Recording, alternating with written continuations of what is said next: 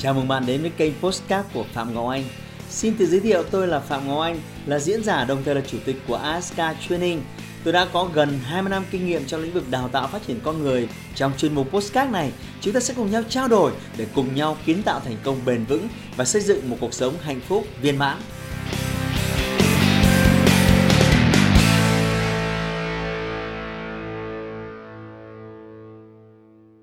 Xin chào các bạn, hôm nay chúng ta sẽ đến với một cái video vô cùng thú vị. Đây là cái chủ đề mà tôi tin rằng bất kỳ ai, đặc biệt là các bạn trẻ rồi trên dưới 30 Đang muốn thể hiện mình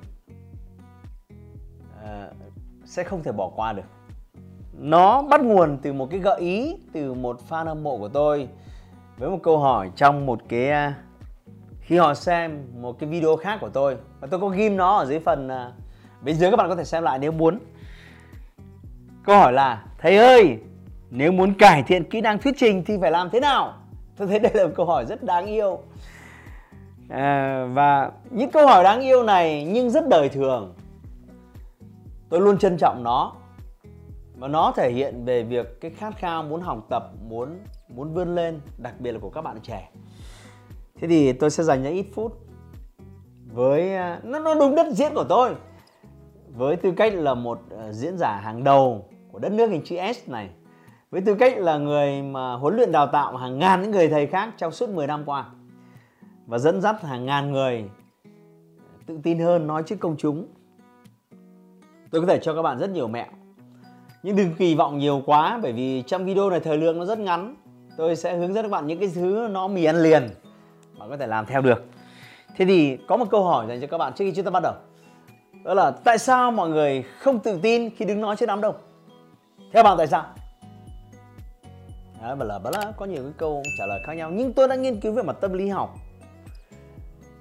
Chúng ta e dè cái việc nói trước đám đông và chúng ta thiếu tự tin đứng trước nói trước đám đông. Chỉ vì đơn giản là toàn bộ loài người trên thế giới này đều luôn lo sợ người khác đánh giá phán xét mình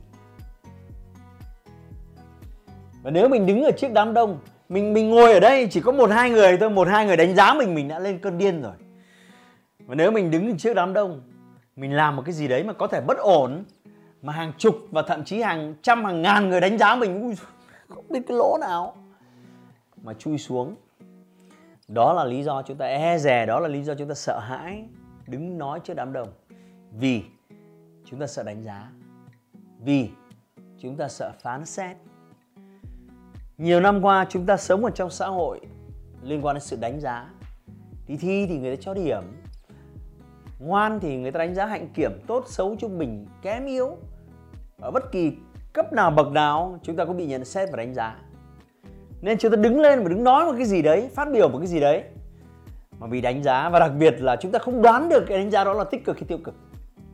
Nếu tích cực nó còn đỡ, mà nếu tiêu cực, không biết chỗ nào mà chui đó là nguyên do sâu xa và là nguyên do lớn nhất khiến tất cả chúng ta đều sợ hãi và mất tự tin khi đứng nói trước đám đông. Vậy bạn biết câu trả lời chưa? Làm thế nào để tự tin hơn đứng trước đám đông? Tôi xin nhấn mạnh hai khía cạnh bạn cần phải nhớ. Thứ nhất, hãy quên đi. Thứ nhất, nó đến từ bên trong, nó đến từ trạng thái của bạn, nó đến từ tinh thần của bạn bạn hãy từ bỏ cái việc mình đang xuất hiện trước đám đông để mình trở thành một người show hàng, một kẻ hậm mình, một người đang cố gắng chứng minh show hàng với thế giới này. Mình không phải là dạng vừa đâu. Hãy bỏ cái tâm lý đấy xuống. Hãy stop cái trạng thái ấy lại. Bạn đứng nói trước đám đông chỉ vì đơn giản bạn đang trình bày một kiến thức nào đó cho nhiều người bạn đang muốn nhắn gửi một thông điệp tới nhiều người hơn. Đó là lý do bạn đứng ở đây. Và khi bạn nói ra thông điệp này, khi bạn chia sẻ kiến thức này, rất có thể những người nghe, khi biết nó, khi lĩnh hội nó và đặc biệt là khi áp dụng nó, có thể cuộc sống của họ sẽ tốt hơn, khía cạnh nào đó sẽ tích cực hơn. Đó là lý do bạn đứng ở đây để mang thêm giá trị để giúp đỡ mọi người. Một cái khía cạnh nào đó. Khi ngay từ thế giới bên trong bạn có suy nghĩ như vậy, thì bạn sẽ thấy thư giãn, bạn sẽ mộc mạc, bạn sẽ nói bằng cái cái sự chân thành của bạn, không phải bằng cái sự show hàng. Và sự tự tin, nó bắt đầu như thế, thưa bạn. Tôi đã có cơ hội đứng ở trên sân khấu hàng trăm người. Những chương trình lớn nhất của tôi lên lên đến bốn năm ngàn người nhưng tôi không bao giờ e sợ. Chỉ vì đơn giản là trước khi lên sân khấu, tôi có tôi có khởi lên một cái suy nghĩ đơn giản thôi. Đây là cơ hội tuyệt vời để mình chia sẻ. Đây là cơ hội tuyệt vời để mình lan tỏa. Và mình luôn là như vậy. Mình không cần cố gắng trở thành một người hoàn hảo. Mình không cần cố gắng để show hàm với người khác rằng mình là ai. Hãy nói bằng trái tim. Hãy nói bằng kiến thức của bạn tôi lấy ví dụ. Rất nhiều người có cái giọng nói chưa được hay, thậm chí là vùng miền nói ngọng. Nên bạn vừa bắt đầu nói, bạn vừa suy nghĩ trong đầu. Chết cha, thằng kia nó có nhận xét mình ngọng hay không? Và bằng cái việc suy nghĩ như thế trong đầu, nó đã khiến bạn mất toàn bộ sự tự tin rồi. Tôi có một anh bạn. Anh không có khả năng phân biệt khi nào nên dùng L thấp và khi nào thì nên dùng N cao. N thấp hay L cao với anh ấy nấn nội. nhưng mà thú vị là anh ấy nói mọi người vẫn hiểu. Anh chưa bao giờ nghĩ là anh bị ngọng. Anh rất thoải mái, anh rất tự nhiên. Và chúng tôi mỗi khi giao tiếp với anh ấy thì thấy ở bên trong anh ấy có một cái vẻ đáng yêu. Chúng ta học được anh ấy điều gì? Anh không lo sợ người khác đánh giá và phán xét. Vì vậy anh vô cùng thoải mái, tự tin với cái giọng của anh ấy mặc dù không thể phủ nhận, cuối cùng anh vẫn lói ngọng. Thú vị là như vậy. Đó là thứ đầu tiên. Thứ hai, sự tự tin nó đến từ việc cách bạn chuẩn bị. Khi bạn chuẩn bị nói trước một nhóm đông người, bạn cần phải biết rằng những người nghe hôm nay là ai, số lượng như thế nào, kỳ vọng của họ là gì, và họ muốn thu nhận kiến thức gì từ bạn. Và bằng những thông tin tổng thể như vậy bạn sẽ biết đích xác hôm nay mình sẽ nói gì. Mình sẽ vào đề như thế nào. Một bài văn ngày xưa bạn đi học luôn luôn có phần mở đầu, đặt vấn đề, thân bài dối kết luận. Thế thì một cái bài nói chuyện của bạn, cho dù là 3 phút 5 phút 10 phút, nó cũng giống như vậy. Bạn phải có phần vào đề, phần thân bài và phần kết luận. Vậy, cái đoạn thoại của bạn bạn sẽ chuẩn bị ra sao? Và cái đoạn thoại đó bạn cần phải viết ra, bạn cần phải nháp ra. Và bạn hãy đứng vị trí ngược lại là một người nghe. Nếu họ nghe cái đoạn hội thoại này, họ có hài lòng với nội dung của bạn hay không? Bạn có đảm bảo mình như thế là truyền đạt đủ ý hay không? Thứ ba, bạn cần phải có những hiểu biết cơ bản về mặt kỹ thuật nói. Ngoài chuyện nói ngọng hay nói sõi đi sâu kỹ thuật nói thì nó có rất nhiều những cái kỹ thuật chi tiết khác nhau. Liên quan đến tông giọng, liên quan đến to nhỏ, liên quan đến khẩu hình, liên quan đến lên xuống, liên quan đến nói dài, nói ngắn, nói nhanh, nói chậm, rất nhiều các kỹ thuật khác nhau. Rồi bạn sẽ phải lấy hơi như thế nào để bạn nói được dài hơn? Nói thế nào để tròn hình? Rõ chứ, như ca sĩ chẳng hạn. Tất cả cái đó là kỹ thuật nhưng đáng tiếc rằng là khi bạn sinh ra và lớn lên ở cái vùng miền nào đó, người ta không dạy cho bạn kỹ thuật. Mà chúng ta bị ảnh hưởng bởi một cái lý thuyết. Chúng tôi gọi là sound mapping. Khi bạn sinh ra và lớn lên ở một cái vùng miền nào đó, thì bạn sẽ được lập trình một cái bản đồ âm thanh của những cái vùng miền đó.